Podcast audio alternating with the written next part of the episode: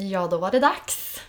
Välkomna tillbaka till ett sprillans nytt avsnitt av Life with Hof. Och Barkenbom! Woho! Kul! Du Johanna, vet du? Nej vadå? Jag tänkte på en sak, måste bara säga det med en gång. Att jag kollade på Skavlan i fredags. Mm. Eh, och då var det en sömnforskare där. Mm. Och då tänkte jag på din level up om sömn. Ja. För att du sa att du skulle sova mer. Mm. Men du sa också att du sover typ sex timmar per natt. Ja, sex och en halv. Ja. Eh, och han sa att det är så viktigt att sova åtta timmar per natt. Och att alla människor behöver åtta timmar per natt. Så det är en myt att man tror att man klarar sex.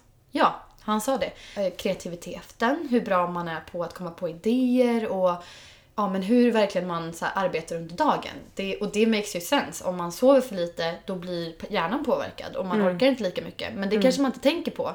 Och speciellt om man vill liksom vara så bra som möjligt under dagen. Vissa kanske tänker så här, nej men jag sover mindre så är jag mer effektiv. Men nej, det är nog inte så. Utan så här, om man sover åtta timmar, då kan man göra det man ska göra mycket bättre. Så, jag får helt enkelt dra upp den där timmarna till åtta helt enkelt då. Ja. Eller var det åtta eller räckte det med Ja sju? men åtta sa han att han sov och att han aldrig skulle tumma på det.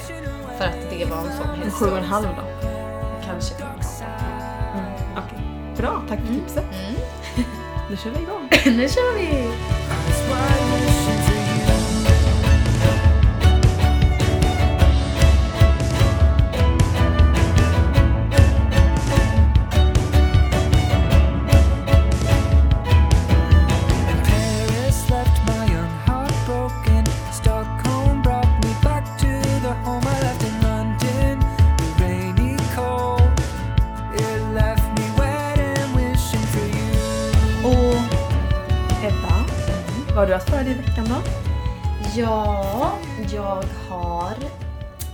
Oskar är ju i Miami. Mm. Så jag och Ingrid varit själva. Eh, och det har varit lite tråkigt såklart eh, och inte ha honom där. Men vi har försökt hitta på lite roliga grejer. Eh, och då åkte jag hem till mamma och pappa Ja. eh, i Enköping nu i helgen.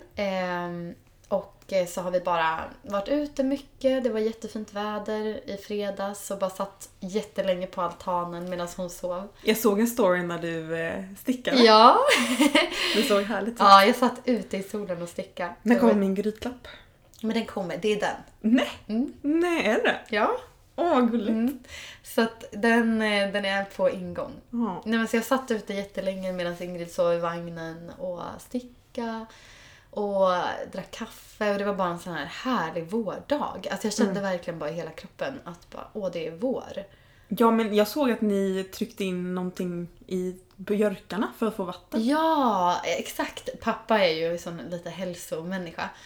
Eh, och han eh, har eh, en ny hobby och det är att eh, eh, få ut eh, saft från, eh, fjån, från björkarna eh, på tomten. Så Ja. då borrar man tydligen hål eh, och på något sätt sätter man in någon liten slang. Jag vet faktiskt inte exakt hur det funkar. Men och sen sätter man en flaska, en glasflaska Ja. fast i slangen. Och då får man ut björksav som är en, ja, en vätska från björken. Och björksav ska man tydligen dricka när man är pollenallergiker. För det är lite som när man vaccinerar sig. Då sprutar man ju in lite av, ehm, men vad säger man, Sjukt, inte sjukdomen, men Ah. ehm, bakterien Ja, eller det vaccinet. Man kan ju bli lite sjuk när man vaccinerar sig. Och det är tydligen lite samma princip. Man, man dricker ju det, man dricker ju något av björken som man faktiskt är allergisk mot. Men då är det flera som dricker björksav som är pollenallergiker som inte känner av pollen på grund av det. Wow. Så pappa dricker massa björksav. Och i år ska tydligen bli det värsta pollenåret på, jag vet inte vad pappa sa, 40 år eller något. Är det sant? Det är sant. Så om man är pollen så kommer man kanske bli lite drabbad. Oj, men vi är inte ens fyra minuter in och du har levererat två bra tips. Sömn och mot pollen. Och jag har inte Bra. jättemycket kunskap om något av det här. Men ja, det är tydligen så. Ha, vad bra. Nu har inte jag pollen men Mm. Nej, det är ju superbra för alla som har det. Mm. Och fräscht vatten generellt är ju det bästa. När man dricka direkt ur björk. Ja, Jag tror jag har varit med på det någon gång så här på någon läger någon gång. ja, Eller när man får ta flaskan när man är ute och vandrar. ja direkt precis. i ån. Bästa. Ja. Ja, så det, det gjorde pappa då, inte jag kanske. Men, och så satt vi i växthuset, de har ju ett växthus och då känns det också så vårigt för man sitter liksom ute och äter mat kan man ju säga. Ja, alltså den här veckan har varit så härlig med Ja. solen. Ja, vad har du gjort? Jag har ja, men varit ute mycket. Så här, bara rört mig mycket ute. Sprungit och varit eh, på möten utomhus. Tagit lunch. Eh, och istället för att gå och sätta oss någonstans har vi köpt med och satt oss på trappa. Eller tagit en kaffe ute. Så skönt. Mm. Ehm, men en sak som är lite rolig för att jag fick så mycket kommentarer från förra avsnittet Ja. när jag hoppade på eller när jag eh, approachade Alex Schulman. Just det. Och då tänkte jag det var så kul för alla reagerade så på det. För jag har ju ofta såna här historier. Det är ju det är ganska ofta jag gör, går Ja. fram till folk. Attackera folk. Nej men, ja, men ta kontakt med folk egentligen Ja. som jag vet inte, många tycker är lite obehagligt kanske. Mm. Så jag gjorde det i veckan igen. Mhm. Ehm, nej men för att det är ju den här nya poddformatet. Ja, Ursäkta att jag inte säger vad det är än, men jag Nej. ska säga det på fredag. jag undrar också vad det är. Jag har inte sagt det till dig eller? Nej, jag tror inte det. Nej. Men eh, vi tar det i nästa podd då. Ja. För det är Mm. faktiskt en bra idé. Okej, ja, det vill jag gärna och så då vill jag ha med Cissi Fors i det här, skådespelaren. Mm. För att alltså, jag har älskat henne sen hon way back, långt innan ICA och Vet du julkalendern. vad du har älskat? Nej, var inte vi på den filmen tillsammans? Vilken då? Nej, den här som hon var med i för massa år sedan. I rymden finns inga känslor. Jo. Vi såg vi den tillsammans. Ja. Och den var så bra. Ja. Sen dess har jag verkligen tyckt att hon är bra. Men det var en annan film på SVT, en någon sån miniserie som ingen såg. Som hon var, det var nog hennes första roll kanske. Okej. Då bara fastnade jag för henne. Strunt samma. Ja. Hon är ju fantastisk. Jag vill att hon ska vara med i det här. Så jag hörde av mig till henne på Instagram eh, och bara får jag bara komma och berätta om det här konceptet. Ja. Och då skulle hon åka till Kanarieöarna i två månader, dagen efter. Oj. Och hade en dag hemma kvar i Stockholm. Ja. Och så har hon nyfödd bebis som Jaha. kanske är sex veckor eller någonting. Okej, ja. Så hon bara, jag är helt ärlig, jag har inte ens tio minuter. Nej. Hon bara, men det här låter ändå intressant. Ja. Jag ska föreslå, nu låter det här knäppt, men jag har en klipptid 11 till 12. Nej, du Vad skämtar. säger du om att dyka in där? Jag bara, och det är bara en sån grej som, det är därför man gillar henne. För Nej, hon är så lättsam. Så jag bara, ha ha ha, vi kör. Du så, skämtar. Jag så bara- du gick till hennes frisör? så jag tänkte sen när jag gjorde ordning mig så här och bara, nej men hjälp nu ska jag verkligen hoppa in på en och pitcha i en frisörsalong. Bara undrar vilka andra som sitter där. Ja. För det hade jag inte ens tänkt på Nej. förrän dagen kom. För det var precis dagen innan och så bara, "Ah, ja absolut klockan 11. Sen bara, uh, jag ska verkligen in där. ja. Så, för jag, ja, så jag kom in där. Får jag fråga vilken frisörsalong det Ja men åh. Va, tips på vart man kan gå och klippa sig.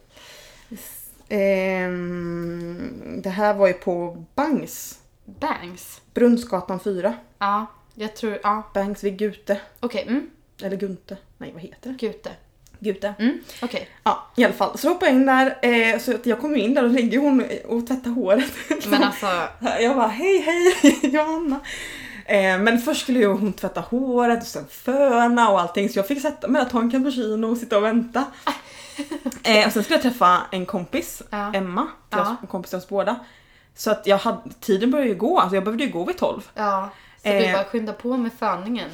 Nej men allt blev ju bara snabbt till slut. Ja. Ehm, men äntligen då så var de klara Mm. och ehm, så då fick jag sätta mig i frisörstolen jämte typ. Alltså, det här låter som alltså, en parodi på någon... Ja! Alltså, Ehm, men hon är bara så härlig så att det bara lättsamt direkt. Ja. Eh, så jag berättade kort Ja. eh, vem jag är ens och vad det är vi håller på att starta. Mm. Och sen dök jag in i konceptet. ja. Och jag insåg att jag inte, i och med att jag hade bråttom iväg så körde jag ju monolog där ganska länge. Så insåg jag, jag bara nej men hjälp. Jag har inte ens fått en delaccept på att hon hänger med på grejen. Så jag bara, hur tycker du det här låter? Då bara, jag älskar det! sa hon. Nej. Så att hon bara, jag är väldigt spontan av mig. Absolut, jag måste bara höra med min manager men alltså Wow! skicka över så, ja, så att nu nu har det gått eh, två dagar sedan dess. ehm, Och hon åkte till Kanarieöarna. Ja, precis. Men vi har haft lite, eh, sk- skrivit lite mer på Instagram och Ja. jag ska återkomma imorgon med själva avtal Men och alltså, jag... sånt. Wow! Så, men det är typ klart. Men då tänkte jag bara så rolig grej för att Ja men typ jag pratade med min syster. Ja. Ja men jag träffade Cecilia Fors, ja varför det? Och så bara inser jag hela, hela grejen med att bara dyka in och ha mötet på en frisörsalong. ehm, Det är bland det roligaste jag har hört. Ja men det är lite roligt för jag inser att sådana här möten är jag med om ganska mycket bara för att man får ju vara lite flexibel ibland när man ska möta upp vissa profiler. Så att jag tänkte att det kan bli lite följetong i podden och Ja, prata om alltså, knäppa möten och så. Om du slår frisörsalongen så blir jag väldigt glad när man får höra en till historia. Ja men det tror jag nog vi kan lösa. Ja. Ja men annars så um, har det faktiskt hänt en tråkig sak i veckan ju. Mm, ja. Min ehm, farfar Mm. eh, gick bort. Mm, och eh, han har varit sjuk länge och vi har vetat att det är på gång. Mm. Så vi ska inte gå in på det mer nu. Men jag vill ändå dela med det för att livet Livet. händer Mm. hela tiden och det är här är en del av livet också. Verkligen. Och ehm, vi tillsammans bes- bestämde oss för att prata om det vi ska prata om idag. Mm. Lite på grund av vad han faktiskt, Mm. ja men det jag tar med mig som mest från honom. Mm, det tyckte jag var så fint när du sa det till mig. Ja, för att när jag fick reda på det här, eller Simon ringde till mig, eh, då var jag ute och sprang. Ja. Så mm, då bara kände jag direkt, det första jag ville göra var inte att ringa familjen utan jag ville bara springa ner till vattnet. Mm. Jag ville bara ta mig till vatten, det var det enda jag kände att jag behövde göra. Mm. Springa ner till vattnet och eh, bara vara nära för att det är det, det jag minns mest av att Mm. alltid vara vid vattnet. Mm. Och det han lärde mig sa att han har alltid sagt till mig att Johanna, du måste doppa håret. Det finns två typer av människor här i livet. De som doppar huvudet när man badar och de som inte gör det. Mm. Och jag har ju alltid doppat, doppat håret sedan jag var liten. Alltså slängt mig hoppat i, dykt i. Mm. För att det är ju en sån annan upplevelse att få hela den här vattenupplevelsen Ja. än att bara ligga på ytan. Mm. Och det är så mycket i det här som beskriver sättet man ska uppleva livet tycker jag. Mm, verkligen. För det här är bara ett bad absolut men anledningen till att man inte doppar håret är ju ofta att man tänker för att jag ska någonstans sen, Mm. jag vill inte förstöra sminket, håret, Mm. vad det nu är. Mm. Vilket innebär att när man är i upplevelsen av att ta det här sköna doppet, då är man ju egentligen någon annanstans i huvudet. Ja. På det man ska göra sen. Mm. Men om man faktiskt struntar i det och bara, nej men nu ska jag se till att njuta av det här doppet till 100% Mm. Då tror jag att alla egentligen hade velat doppa huvudet. Ja. För det är ju så mycket Men skönare. man gör det liksom fullt ut. Ja, Och det symboliserar ju inte bara badet. Det är som när man, när man gör någonting så ska man göra det fullt ut. Det är Ja, det man- som är så fint. man ska inte vara i det man är sen utan man ska vara i det fullt ut. Precis. Mm, mm. Och det, det, Det är så lärde han härligt när du sa det. Jag bara, det är så sant. Mm. När man badar så borde man alltid doppa huvudet. För att jag ska erkänna att jag har så många gånger varit en sån som bara, nej men eh, då förstör jag håret eller något, någon sån fjantig anledning. Mm. Och jag tror jag har sagt det någon gång när vi varit Ja, att ja. det finns två typer av människor. Ja men det har du nog och jag Ja. har ju aldrig vetat att det kommer från din farfar. Nej. Men det är så sant när man också får det, ja, när man drar det liksom till så mycket djupare. Det handlar inte bara om att det är tråkigt att bada och inte doppa huvudet. För det är ju sant, det är ju tråkigt att bada och man njuter ju inte lika mycket av det. Men det handlar ju om att göra saker fullt ut. Fullt ut. Ja.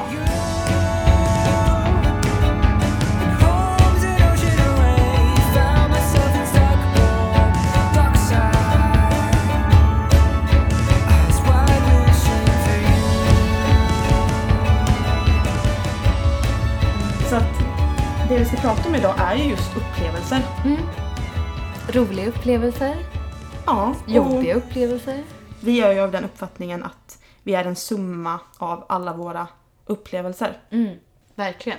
Allt man går igenom av li- i livet tar man ju med sig. Oavsett om det är kanske jobbiga saker man går igenom eller roliga saker man går igenom så får man ju, man tar ju med sig det, formas efter det.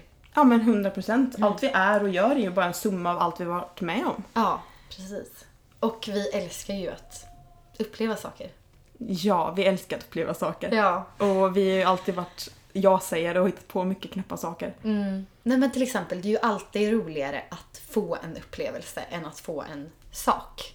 En Ja. present. Ja. Det är ju så mycket roligare att få en resa.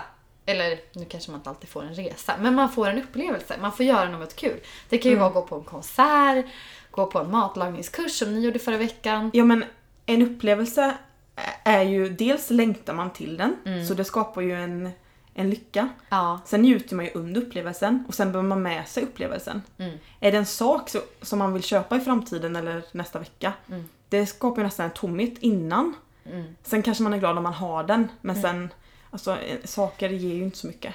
Nej, precis. Och det var ju likadant som förra veckan när jag pratade om när man vill fira någonting. Så vill man göra, man vill göra någonting extra som man kan minnas. Som man kan så här, åh men det här gjorde ju vi då och se tillbaka till. Ja. Och det är verkligen så med upplevelser att man bara så här, ja men vad fint när vi gjorde det här förra året. Du vet när det kommer upp på, eh, nu är inte jag inne på Facebook så ofta, men det kommer upp så här på Facebook, på det här gjorde du för sju år sedan idag. Och Ja. man blir så glad. Det kan vara en jätteliten grej. Det kan bara vara att man eh, var ute och åt middag med någon eller att man Ja men det är någonting som man bara, men just det, det där gjorde ju vi. Mm. För att man, man glömmer ju också så lätt. Ja. Och det är så fint då när man tänker på allt man har gjort. Eller om man bara scrollar bak eh, Instagramflödet Ja, men några det är år. ju det bästa. Kolla vad man gjorde för exakt ett år sedan. Ja, det är så kul. Det är så kul. Ja. Men för det är också så här, det är ganska intressant också när man kollar på människor. Eh, för bara sättet åsikter folk har eller eh, varför man ser saker på visst sätt är ju ofta, eller det är ju allas upplevelser man har varit med om. Mm. Varför vi är sådana förespråkare för upplevelser eh, är ju också för att ja, men, ju mer man upplever och ju mer man utsätter sig för, bra och dåligt, ju mer lär man sig också av vad man har för åsikter eller vad man, hur man är som person. Eh, man formas ju så mycket av när man bara får kasta sig ut i nya upplevelser. Mm, man, sant. vet, man lär sig mer om sig själv för man vet kanske hur man inte är. Mm, Eh, eller vad man snarare tycker är kul. Det har ju gjort att vi har samlat på oss ett gäng upplevelser under åren. ja. Eh, så um, ja. Vi, vi sa ju att vi skulle komma på lite roliga frågor. Tre frågor var till varandra. Mm. Om upplevelser. Alltså knäppa roliga upplevelser vi har varit med om. Eller olika typer av upplevelser. ja. Ja. Så vi har skrivit ner tre frågor var som eh, vi bara vill att en annan ska svara på utifrån vad man har varit med om. Ja. Helt enkelt. Ska jag börja till dig? Okej, börja. Okej, så jag har en fråga här. Nu blir jag nervös. Vad ska du fråga? Ehm, ja, men jag har ju varit med dig i ganska många år och jag vet några av de här tillfällena som du har varit med om ganska läskiga grejer ibland. Ja, okej. Men jag skulle vilja höra dig berätta om några tillfällen du har haft nära döden-upplevelser. Nära döden-upplevelser? Jag vet inte om jag har varit nära döden så många gånger. Nu kommer jag bara på en grej som jag tänkte på. Eh, och det, det var en gång när... Jag, men jag är ju lite rädd för eh, mör, mörker. är Jag lite rädd för. Mm. Jättefånig grej egentligen. Det är inte konstigt med tanke på hur vi konsumerade mörker förr i tiden. När jag kollade på skräckfilmer. Ja. Ja, helt fruktansvärt. Jag skulle aldrig kolla på en skräckfilm idag. Alltså aldrig. Nej fy. Det är knappt att jag klarar av att kolla på deckare. Vi har ju förstört oss Ja, själva. äh, det var usch vad jag, jag fattar inte att man gjorde det. Ja, i alla fall. Men lite mörkare det är ju. Men det här var en, eh, en, en kväll i, i Etiopien. Eh, Jag och Oskar åkte dit med våra två kompisar, Pontus och Olivia. Och Pontus är uppvuxen i Etiopien. Det var nog faktiskt topp tre resor jag gjort i hela mitt liv. Om jag ska Oj. vara helt ärlig. Wow. Ja. Det, det var så, så häftigt på så många sätt. Och jag tror det var för att det var ett, liksom ett land som man aldrig, likt något man aldrig har varit i eller sett. Så mycket fina upplevelser var det. Men en kväll då så var vi eh, ute i den här lilla byn som vi bodde i. Och eh, då skulle vi få se eh, hyenor. Mm. Och jag tänkte kanske att vi skulle se hyenor från håll. Alltså, jag vet inte. Ute någonstans. Men det här var liksom the real experience. Så vi åkte ut när klockan blev väldigt sent, det var jättemörkt. Eh, och åkte ut liksom på någon eh, landsväg med åkrar runt omkring oss. Så, satt, ja, så var det liksom någon öppen bil vi satt i. Eh, och sen så åkte vi till ett slakteri, så var det. Där det låg liksom massa döda djur utanför. Eh, ja, och för att hyenor äter ju döda djur. De äter ju inte levande djur. De gör inte det va? Nej, jag tror inte det. För egentligen är det här ingen nära döden-upplevelse. För att de äter ju inte levande människor. Men du var ändå lite osäker på, på den faktan och du, eller? Ja, ja, ja. Alltså jag tänkte ju inte, jag tänkte inte rationellt där i stunden kanske. Men då i alla fall så slutar det med att den här mannen tar oss ut på den här åkern. Och jag tänker väl att de ska stå bakom något stängsel eller något kanske. Och, och det är helt kolsvart och sen så bara så här tänder han en ficklampa. Och bara, och då liksom lyser den in i ögonen Nej. på hyenor som står alltså met, några meter framför oss. Och jag vet inte om du någonsin har sett en hyena i verkligheten. Jag tror inte det. Nej, Eller jo. Men ja. nu, man har ju i alla fall typ sett en tecknad hyena. ja, Från typ Lejonkungen. exakt. Ja, och de ser ju bara, alltså de ser hemska ut. Har de det skrattet? De skrattar. Alltså vi hörde dem ju på natten utanför vårt hus när vi sov. Då skrattade de. Och det, och det är bara det är ju läskigt. Så varför, det är som ett så här lite elakt skratt. Men hur, var, hur reagerade du då? Nej men alltså jag blev så fruktansvärt rädd. Alltså det var som att hjärtat stannade när jag förstod att jag kollade in i ögonen på hyenor som stod rakt framför mig på åkern. Nej. Och de stod ju där och typ åt döda djur. Ja, men det var, och det var bara så här. fy. nej det, det, det kändes inte säkert för fem öre för vi var ju inte i någon djurpark och såg hyenor. Utan vi var liksom ute i en liten by mitt ute i Etiopien. Och bara kollade på hyenor. Jag började bli så här, vem är den här mannen? Kan vi lita på att det här är... Exakt. Ja, nej men det, det var faktiskt så, så läskigt. Men nu kommer ju, om typ Pontus och Olivia hör det här kommer de ju skratta för de tyckte säkert inte alls att det var läskigt. Nej. Men det var väl kanske lite, ja, inte nära döden då eftersom de inte åt levande människor. Men det var lite läskigt. kul. Men nu kom Är det på. det som du är vart räddast? Nej men Eller? nu kommer jag faktiskt på den gången som jag har varit närmast döden. Om jag ska vara helt ärlig. Oj. Spännande. här kanske inte heller är sant. Nej men nu tänker jag ju faktiskt på min förlossning.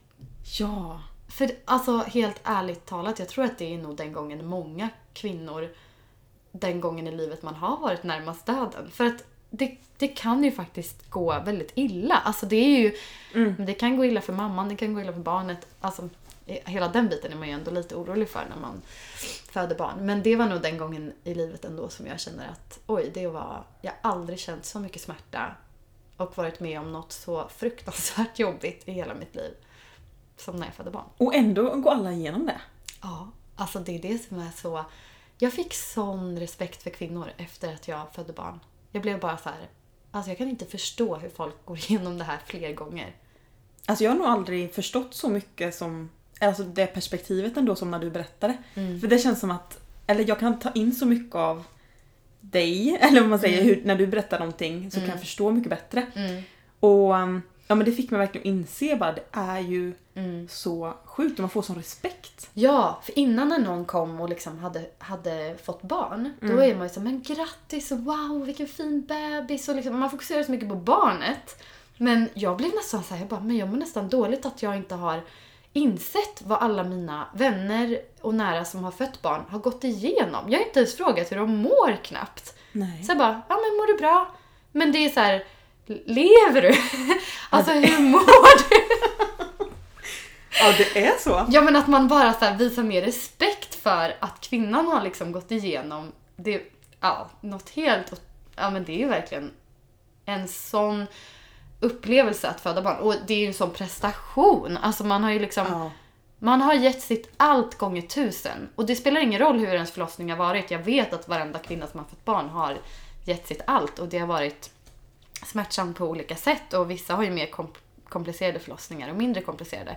Men oavsett så har man verkligen gjort livets största prestation skulle jag säga. Ja för det, har nog, det fattade jag nog när du berättade om att jag tänkte att Innan tänkte jag att det spelar ingen roll egentligen hur vältränad man är. Mm. Utan att det är liksom, ja men det är samma för alla beroende på. Ja. Men du sa ju verkligen det att man, alltså för du tränade ju för Mm. som att det var ett upplopp.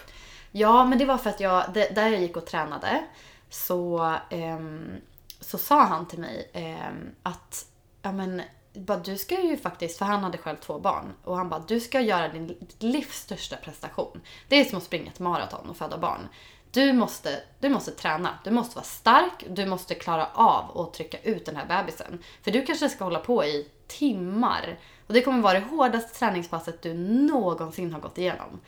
Och då blev jag så här, ja ah, det är sant. För att många, när man blir gravid, då kanske man känner så här, ja men man, man blir tung, man kanske får ont i ryggen. Och det blir en lite så här anledning att sluta träna. Om man har tränat innan. Men då insåg jag det att bara, nej, om det är någon gång jag ska träna så är det ju nu, när jag är gravid. För att jag ska kunna få ut det här barnet och bara liksom, ja, ha all kraft jag kan för att göra det. Och ska jag vara helt ärlig, när jag, när jag, min förlossning tog ganska lång tid. Så att jag, totalt så var jag inne på BB i 20 timmar. Eh, och jag var helt öppen klockan tre på natten. Men jag fick inte börja krysta förrän sju timmar senare. Och nu kanske man inte vet vad det innebär, men det var, det var i alla fall väldigt lång tid av att bara ligga och ha ont. Och jag hade inte sovit på två nätter så att jag var liksom helt slut på kraft. Och om jag inte hade tränat så som jag gjorde innan så tror jag inte att jag hade klarat av att väl börja krysta när jag skulle göra det. För att jag, jag var så uttömd på energi.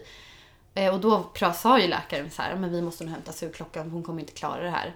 Och då bara så här, fick jag en sån, jag kände verkligen att oj nu, nu ger jag allt jag har och nu har det faktiskt, nu kan jag använda det här som jag har tränat upp. För man tränar ju mycket så här, ja, men bålmuskler, rumpa, ben och liksom så att man kan trycka. Det är ju. Ja, Så- det är så? Ja, jag tyckte, alltså jag kan ärligt säga att jag tror att det gav resultat att jag tränade innan.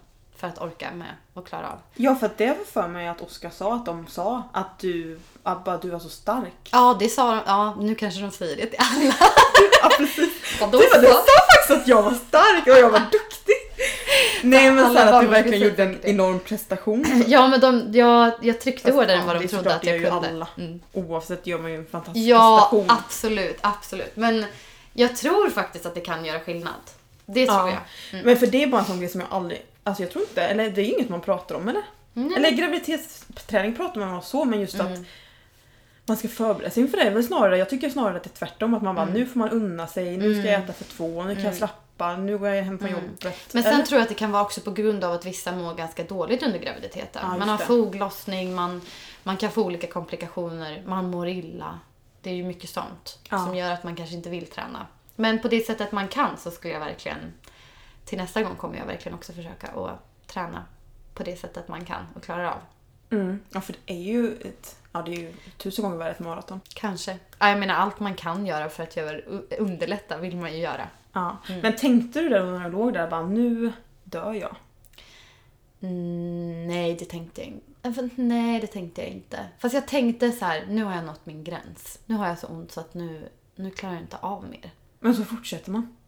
Ja, men man har ju inget val. Alltså man har inget val. Det, det finns ju ingen väg tillbaka. Men det är ju också, man blir ju peppad såklart för att man vet att man kommer få sitt barn. Men det kan kännas väldigt, man kan känna sig ganska missmodig till slut när, man, när det tar så lång tid.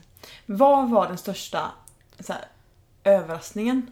Eller så här, som du inte visste eller hade räknat med? För mig var det nog att eh, jag... Att det tog så lång tid. Att jag bara, jag trodde att förlossningen var nästan bara bestod av att jag skulle få ligga och kämpa och krysta och trycka ut eh, Ingrid. Men det var ju bara en jätteliten del av det. det den mesta delen så bara låg jag och hade jätteont. Eh, det var ju verkligen 90% av förlossningen. Så det var verkligen en, en eh, lite så chock att bara, okej det här var inte som jag trodde. Ska jag bara ligga här och vänta. Det var lite jobbigt faktiskt. Och en annan sak som jag inte hade förväntat mig, som jag tyckte var väldigt häftig, eh, var när jag satt och krystade. Så för att peppa mig och så uppmuntra mig att så här, nu, nu är hon snart här, det går, det går framåt liksom, hon kommer längre och längre ut. Så sa de bara, känn med handen, för nu kommer du känna hennes huvud. Så då bara, Det är så sjukt! ja det var, det var helt otro- Alltså, så bara kände jag med handen. Du bara, kände? där är hennes huvud. Och då, då började jag bara gråta och blev helt så här, ja men alltså då, då fick jag bara en så här, det är min dotter. Alltså nu är hon här. Det var bara en sån, så det var, det tyckte jag var jättefint att de gjorde. Att de så här uppmuntrade mig och bara ville få mig peppad Wow. och fortsätta. Och det häftigaste av allt var när huvudet väl kom ut. Varning känsliga lyssnare. Nej men när huvudet väl kom ut så sa de så här, så tryckte jag ut axlarna. Och då sa de bara till mig och Oskar så här. Eh, för Oskar satt bakom mig med händerna runt mig. Jag satt på en pall. Så sa de bara så att, Så fint! Ja det var faktiskt jätteskönt. Det tyckte jag jättemycket Hur om. reagerade Oskar på allt? Nej men det var väl en, eh, också en väldigt Var han såhär, sett det här? Och han bara, ja han hjälpte mig jättemycket. Han gav mig energibars, han gav mig vatten. Alltså vi, vi skämtade om att det var som att jag var en boxningsring och att han skulle så här, fylla på med wow. vatten, fylla på med energibar i varje, så här, mellan varje verk. Och vi bara, jag satt och höll i hans händer och det kändes verkligen som vi gjorde det tillsammans. Tyckte han det var jobbigt att se dig eh, lida så? Ja, det tyckte han. Men han, han sa att det hjälpte ju att liksom få kunna bidra på något sätt. Att bara så, ta vatten, så, kämpa på, du gör det här så bra, torka bort svett. Alltså du vet bara så här finnas där och göra vad man kan. Och det tror jag, det kändes verkligen som att vi gjorde det som ett team. Även fast han Det var som att han var min coach liksom. Fy vad kul. Ja, men då när huvudet och axlarna var ute, då sa de bara så här, ta tag, ta, nu tar, ta, tar ni tag med era händer och dra ut. Båda två? Ja, så då tog vi liksom båda våra händer, tog tag i, vi liksom bara kände henne. Och så drog vi ut henne, hela hennes kropp. Tillsammans? Ja, och la henne bara så på mitt bröst. Och alltså det var, jag kan inte Det ens måste vara typ beskriva bland det den mäktigaste känslan. du varit med om. Ja men, det, det kändes dels som att jag drog ut alla mina organ. Ah. Det var som att något bara, ja, slank, alltså. Gjorde det ont? Nej, det var bara en o, obehaglig känsla. Ja. Att dra ut något så stort ur, ur sig själv. Ja, det låter ju... Ja, men Sjukt sen så bara, liksom man, man bara tog tag i sitt barn och så landade hon på, på mig. Och vi bara liksom, alltså såg hennes ansikte bara låg precis under mitt ansikte. Och det var, nej men det var det, det finaste och häftigaste stunden i hela mitt liv. Och jag kan inte ens tänka på något som har varit mäktigare än det. Och nu när jag ser Nej. bilder på det så bara, ja wow. Man får tillbaka så mycket känslor när man, när man tänker på det och kollar på bilder. Mm. Ja, jag ser fram emot att få uppleva det. Alltså det, ja. Och då var det så här, det var som att jag glömde inte all smärta där och då, men det var det enda man brydde sig om. Så här, det, hur, mår, hur mår hon? Så här, jag hade ju fruktansvärt ont, men det var som att det på något sätt bara försvann och så var hon där. Och det var liksom allt jag brydde mig om, att hon mådde bra. Och det gjorde hon. Och då så här, det var som så mycket släppte. För det var ju såklart det enda man, man brydde sig om, så här, att hon skulle må bra. Mm. Wow, bra Ja. jobbat. Tack. Och förutom att du fick ta med dig Ingrid och bli mamma så här, Mm. av den upplevelsen, nära döden upplevelse i stort sett, Mm. vad tog du med dig som du tror har påverkat dig nu? Eller så här, i, i, i ditt sätt att vara? Mm. Jag tror jag har fått en helt ny respekt för kroppen. Ah. Att kroppen är så häftig. Alltså den är så stark. Och det är så häftigt att kroppen liksom klarar av att göra en sån sak som att föda barn. Och också att jag på något sätt så ser min kropp som att så här, eh, för kroppen förändras ju efter man har fött barn. Eh, på, på ett eller annat sätt. Men den är, ser kanske inte likadan ut som den gjorde innan. Och jag, jag vet, alltså jag kan tänka mig att det är jobbigt för många hur kroppen förändras och ser ut. Men på något sätt så har jag bara så här fått en annan bild på att men wow, min kropp klarade av att eh, klarade av det här. Och det är tack vare min kropp som Ingrid finns. Och liksom, jag ser på något sätt på kroppen på ett annat sätt. Jag har bara fått en helt annan respekt för min kropp.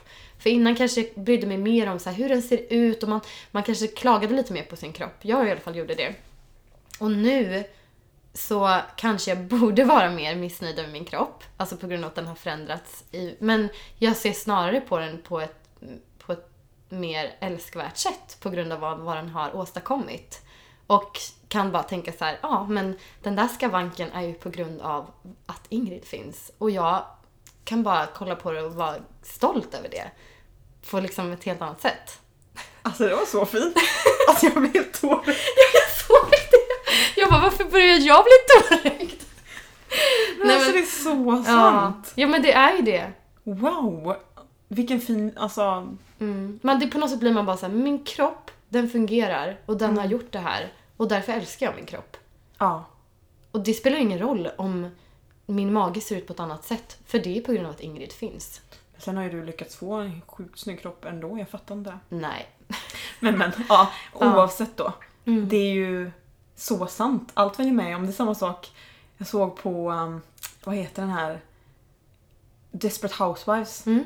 alltså Mm. för många år sedan. Mm. Men en citat där som jag tog med mig var en av familjerna, Mm. de här som har massa barn. Ja. I en scen när de typ skilt sig så blir de tillsammans igen, föräldrarna. Mhm. Då står hon och klagar bara. Ah, alltså du borde gilla alla andra tjejer mycket mer för de är mycket snyggare men jag har bara massa rynkor. Mm. Och då gick han fram till henne och bara kände på hennes ansikte Mm. och bara Men ja, fast de här rynkorna i pannan så tog han på pannan. De fick du när du och jag undrade över om bla bla vad hans namn hette. Mm. Inte skulle komma in på fotbollsskolan. Mm. Och den här rynkan vid ögat det var när vi oroades om om vi hade bränt kalkonen till Thanksgiving. Mm. Och den här lilla rynkan, ja, men det var ju när du och jag bråkade om den här simpla grejen som vi inte ens kommer ihåg idag men som gjorde att vi fick världens finaste helg. Mm. Ja, och bara berättade massa hän- händelser och upplevelser de varit med om. Mm. Ehm, vilket är lite samma sak. Ja. Alltså allt vi Då blir man på något sätt som är mycket mer stolt över ja, men resultatet av allt man har gjort. Ja. Man får ju se det så istället. Ja, verkligen. Mm, Ja. verkligen. Eyes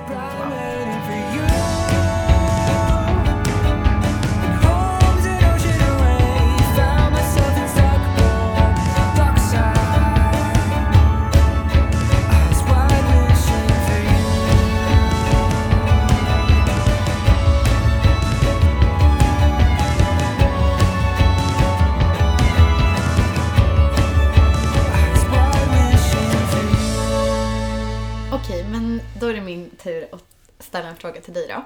Läskigt. ja. Eh, Okej.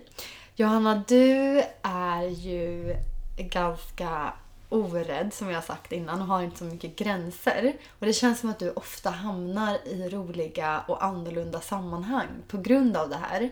Mm. Eh, så då är min fråga, hur många gånger har du brutit mot någon... Eh, men så här, hur många gånger har du brutit dig in någonstans? Och upplevt roliga saker på grund av det? Oj! Alltså hur många gånger kan jag verkligen inte säga? Skämtar du? För det är så många. Nej men det tror jag. Alltså okej, jaha, jag tänkte att du kanske skulle säga en eller två gånger. Nej men det tror jag verkligen är... Eller... Ja men det tror jag. Okej. Är det ovanligt? alltså jag kan nog inte komma på en enda gång för mig själv. Ja, det kanske är Okej, konstigt. men vad har du brutit in någonstans då? Nej men ganska många. Men brytit mig in vet jag inte. Men ja, jo. Jo. Men alltså en... Tagit fram en kofot liksom. Nej. inte kofot men... Alltså brytit mig in i form av att jag får inte vara där men tar mig in ändå. Ja. Typ. Mm. För alltså, något som bara är top of mind är när jag var i Singapore. När jag hade... Jag bodde ju där Mm. ett halvår. Och eh, då fanns det ju den här infinity-poolen. Mhm. NBA, den här som man typiskt i Singapore är den här. Det är ju en Ah. båt uppe som är på ett hotell. Just det, just det. Uppe jag tror jag på- sett det. Ja. Ja, det är den som man alltid ser när man kollar på Singapore. Typ. Mm. Det heter NBA, Marina Bay någonting, Sands. Mm. Och ehm, det här, alltså då var man ju student när man bodde där. Mm. Och det enda anledningen till att man fick komma in till poolen var om man bodde på hotellet. Ja. Och en natt kostade så här 3000 kronor minst. Så det gick ju inte. Men det var ju en grej där att man ville ta sig in till den här poolen. För det var ju en, en pool och så såg man ut över hela stan. Så vackert. Mm. Och så då var det så här, bara, nej men då ska jag upp där. Jaha. Men det var ju så här massa vakter och sånt för att de visste väl att folk försökte. Mm. Men så fick jag höra av en som hade varit där förra året. Som bara, det finns ett knep. Då skulle man ta sig först med hiss till 17 våningen. Ja. Så då fick man ju stå och vänta på att någon skulle gå in Ja. och trycka på hissen. Så säger man, ja jag har glömt mitt kort. Eh, för att ta till 17 våningen. Därifrån skulle man gå ut för tar man sig igenom då lite korridor där så kommer man till en brandtrappa. ja. Då skulle man ut i brandtrappan och gå upp nio våningar. Va? Ja, så att man kom... Nej, jag tror det var mer än nio våningar. Alltså någonting säger mig att det här var 49 våningen. Men hjälp. Och vi var på 17. Varför, Så man skulle gå det så många. Varför kunde man inte åka längre? För att då kom man inte in i den brandtrappan. Jaha. Ehm, ja. Så, och så skulle man ta sig upp via den här brandtrappan då och sen där kunde man gå in eh, via en dörr så kom man direkt in i omklädningsrummet. Ja. Och därmed var man inne. Jaha. Så jag fick ju höra om det här och bara, vi kör. Jaha.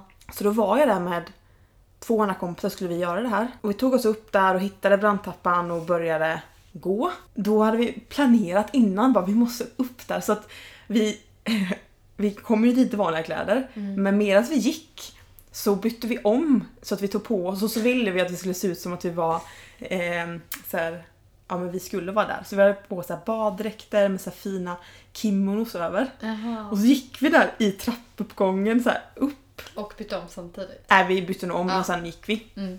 Så skulle vi komma fram och då eh, trodde vi att det var bara att gå in i omklädningsrummet. Mm. Men det var ju en låst dörr.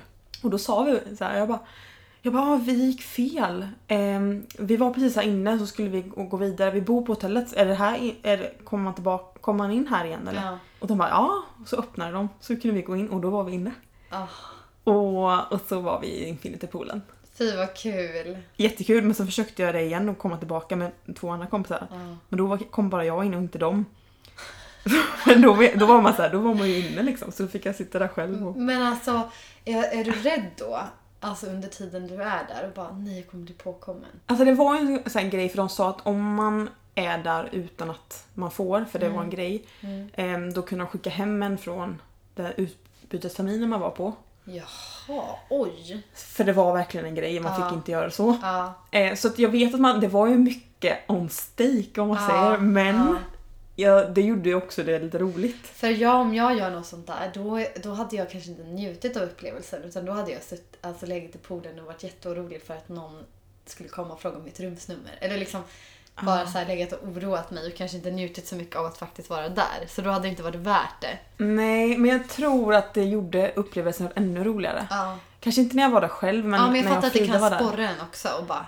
Ja, för då var det så här, vi är här, vi får inte vara här. Mm. Eh, men ett knep om man vill göra sånt här är ju att man ska ju verkligen act som att man 100% ska vara där. Mm. Ja. Så jag och Frida gick och frågade vakten så här, hej kan du ta kort på oss? Ja, Eh, så han, vi frågade honom om han kunde ta bilder på oss i vattnet. ja, Eh, och vi beställde ju grejer och sånt och frågade om vi kunde betala kontant. Alltså just för att det ska man inte göra om man hade försökt dölja någonting. nej. Så vi tog ju snarare plats där. Ja, Eh, vad kul. men, alltså, då, man måste bara liksom, våga. Men det blir så lite roligt. Men sen, alltså jag är så många, men till exempel sen när jag bodde i, i Kalifornien så bodde vi jämte en American Football Arena. Ja. Eh, som såklart inte var öppen för allmänheten. Mm. Men då höll jag på mycket att springa Mm. och träna inför lite lopp. Och det var så mäktigt där inne för jag hade varit på en match. Och så var så mäktigt för det var så stort. Mm. Alltså man går ju hur länge som helst de här publika sittplatserna. Ja. Och så var ju det precis jämte så jag bara men alltså det hade varit coolt att gå in och springa där upp och ner på arenan. Mm. Så då vet jag också så här, men då, alltså det är faktiskt lite knäppt när jag tänker på det. Då var jag ju helt själv. Utan någon annan. Smiter in. Så här, jag vet att det var, då var det ju verkligen så att jag bröt mig in. För då var det ju stängt med, vad heter Ja. det, galler. Men alltså hur vågar Och då du? kröp jag under. Och så här, gick igenom ett omklädningsrum och verkligen sen till slut tog jag mig in. Och så var jag där och sprang upp och ner för de Men tyckte du här. inte det var obehagligt att vara där inne själv? Alltså nu, fyra, fem år senare, Ja. eller vad det är. Jag hade tänkt att någonting kunde hända där inne. Alltså att någon, inte vet jag. Någon Ja, men nu tycker jag, när jag berättar om det så här, Mm. då tänker jag på riktigt bara, vad gjorde jag verkligen det? Ja. För det låter ju illegalt, eller vad heter det? Det låter ju ehm, riktigt olagligt och ja.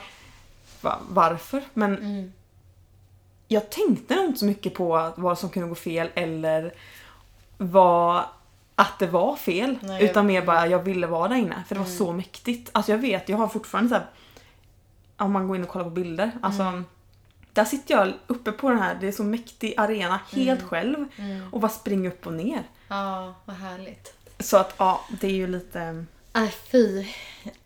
Jag, Ja. jag, jag måste faktiskt berätta en sista. Ja. Som, jag tar det kort. ja. Men det var så roligt för att mina tjejkompisar, som man pratar med dem så skrattar de alltid för de säger ju alltid att jag alltid har tagit in oss på ställen, alltså när vi vill ut och Mm. festa när vi var yngre. Mm. Mm. Så var det allt, kunde jag alltid ta in oss på alla ställena. Okej. Då liksom snackar man in sig hos vakterna. Ja. Fast inte såhär bara snälla jag får komma in utan snarare lura dem att man Mm. ska vara där. Mm. Så vet jag att vi var på Öland Mm. på mitt sommarställe Ja. och så åkte vi ett tjejgäng eh, till Kalmar. Ja. Och eh, skulle gå in på ett ställe där och det var jättelång kö. Så jag bara, "Ah, kom vi går fram och så gick vi till VIP-kön Mm. och gick fram till eh, vakten. Och sa, frågade han typ, "Ah, vem är det som äger stället eller någonting? Ja. Och så sa han att han hette Marcus eller någonting. ja. Och sen... eh, Du frågade honom. Ja, innan. Och sen gick jag dit med tjejerna. Och så sa jag till vakterna bara hej, eh, jag vet inte om Marcus sagt det. Men eh, han skulle skriva upp mig och mi- mitt tjejgäng. Ja. Eh, han sa i alla fall att vi bara skulle gå fram och säga Marcus har sagt att vi ska in. Ja. Och de bara ha, eh, ja, okej. Men då var jag så här, jag bara, ah, men jag kan bevisa det. Eller jag bevisar, jag sa typ, ah, men vill du prata med Marcus eller? Ja. Så då ringde jag upp Simon Nej. och bara sa snabbt, jag bara Marcus, kan du prata med vakten och säga att vi vill gå in? Och Simon bara Yes, är det Johanna och hennes tjejgäng eller? De bara, ah, bara, då kan du gå in, de kan de gå in och så gjorde vi det. Nej men alltså jag orkar inte. Hur vågar du det? De hade så lätt kunnat synat det. Och Ja. bara, det här är inte Marcus. Eller bara ja, frågat någonting mer så hade det varit kört. Fy Men vad jag, tyck, jag tror jag tycker att det är väldigt kul att um, typ försöka, för det är ju alltid människor. Ja. Man kan alltid lura personer om man bara act som att man ska vara där. Vad är slutsatsen av det här? Är Att man ska göra illegala saker? Ja, nej men att Det är bara roliga historier. Man har ju varit act med... as if success is guaranteed. Då kommer man in.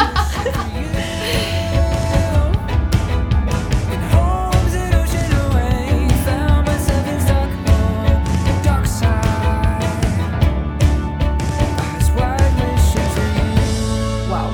När jag och Ebba ska prata om upplevelser, ja men då går det ju inte att sluta. Så vi måste tyvärr stoppa nu. Men man ska alltid se det positiva i allt. Det här gör faktiskt att vi släpper ett nytt avsnitt redan denna vecka. Så håll utkik på söndag, för då kommer fortsättningen. Tills dess, njut av veckan och snälla, gör något ovanligt. Puss och kram!